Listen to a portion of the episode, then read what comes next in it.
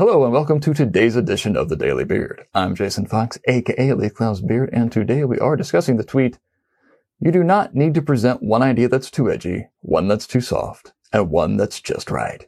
Your client is not Goldilocks. I assume your client is not Goldilocks because she is a fictional figure from a fable. But how often have you been in a pitch or just a general uh, creative presentation where you're showing multiple concepts and it's kind of it it just goes up the ladder.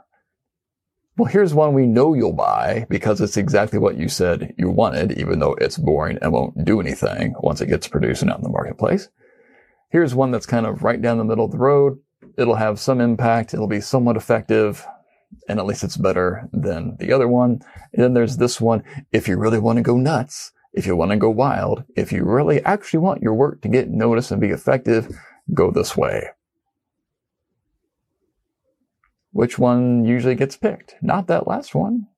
If that last one gets picked, one, good for you, but two, you as an agency look foolish because you now presented things that were weaker. Don't present things that are weaker. Okay. Presenting strong work does not mean it has to be bizarre or super quote unquote edgy. It just has to be good and has to be effective. Do that, as we have discussed before. Do not present something you don't want to actually produce. First of all, you will then never have to apologize for the work, and you also train the client to expect a certain level of work, a level that is very, very high, and that is a good thing.